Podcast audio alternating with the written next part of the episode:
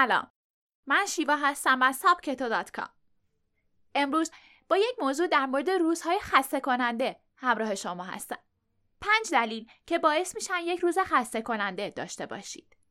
خسته کننده بودن روزها می‌تونه یکی از عوامل مهم شکست یا عدم پیشرفت باشه.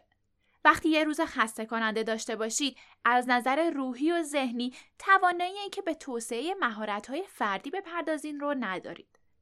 و بعد از ساعت کاری هم دائم یه جا میشینید و معمولا سرگرم شبکه های اجتماعی میشید. در ظاهر فکر می‌کنید در حال استراحت هستین اما در حقیقت خسته کننده بودن روزتون رو تمدید می‌کنید. توی این پادکست از سبک تو می‌خوایم به پنج دلیل که شاید متوجه اون نباشید اما باعث میشن تا شما یه روز خسته کننده داشته باشین بپردازید. تا با رفع اونها روزهامون رو تبدیل به پله های موفقیت برای رسیدن به اهدافمون بکنیم.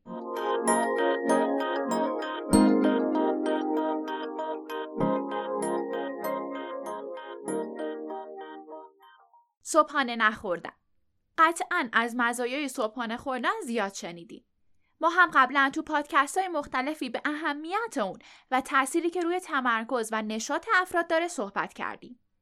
اما خستگی می‌تونه یکی از مهمترین اثراتش باشه که نباید از اون غافل شد. نخوردن صبحانه به معنی نرسیدن انرژی برای شروع فعالیت های روزانه است.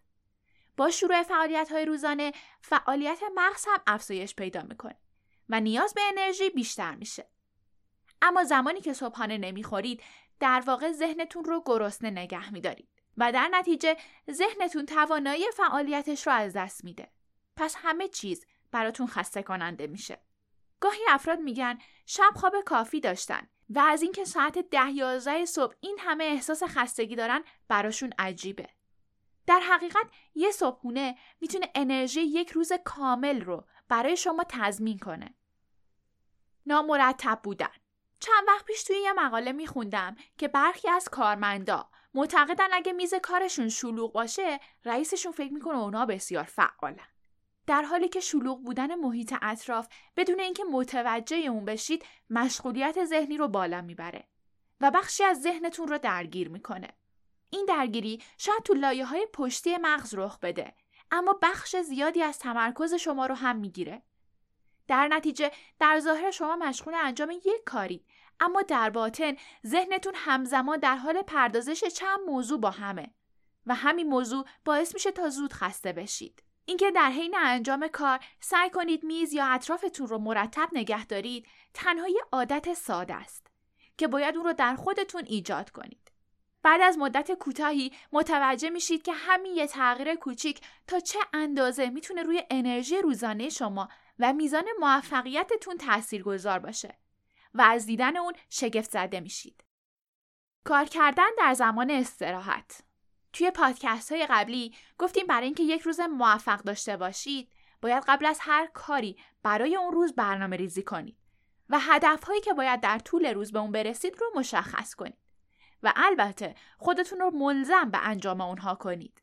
در ابتدای ایجاد این عادت ممکنه که نتونید در طول ساعت کاری به وظایف مشخص شدهتون برسید. بنابراین زمان ناهار یا استراحتتون رو به کار اختصاص می‌دید. اما نتیجه اون کاملا برعکس چیزیه که فکر می‌کنید. تو زمان ناهار یا استراحت ذهن شما تنها برای همون کار آماده است و در واقع نیاز به اون داره. وقتی شما اون زمان رو مشغول به کارهای دیگه باشید ذهنتون رو بیشتر درگیری می‌کنید و در نتیجه یه روز خسته کننده رو تجربه می‌کنید. برای جلوگیری از اون هر زمان رو کاملا به خود اون کار اختصاص بدید تا از هر کاری بهترین نتیجه رو بگیرید. کمبود آهن کمخونی یا کمبود آهن یکی از شایع ترین دلیل های خستگی و بیحالیه. آهن توی مواد غذایی مثل گوشت قرمز، سفید و ماهی موجوده. اگه چند روزه که درگیر احساس بیحالی یا خستگی هستین، توی رژیم غذاییتون بازنگری کنید. و غذاهایی که سرشار از آهن هستن رو توی رژیمتون بگنجونید. با یه آزمایش خون ساده هم می‌تونید میزان اون رو کنترل کنید. تا اگه این مشکل توی شما جدیه با تجویز پزشک و مکمل های غذایی اون رو جبران کنید. نبودن آب کافی شاید براتون جالب باشه که بدونید 75 درصد از مغز رو آب تشکیل داده.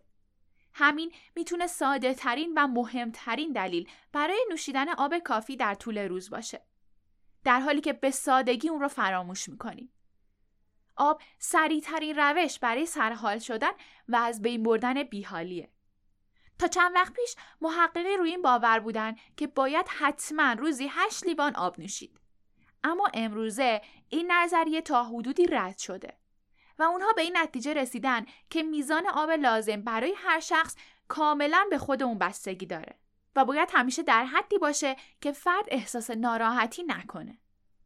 شما برای اینکه یک روز خسته کننده رو تجربه نکنید چه کارهایی انجام میدین؟ نظراتتون رو با آیدی تلگرام ات سبک تا یک برای ما بفرستید. ممنونم که همراه من بودید.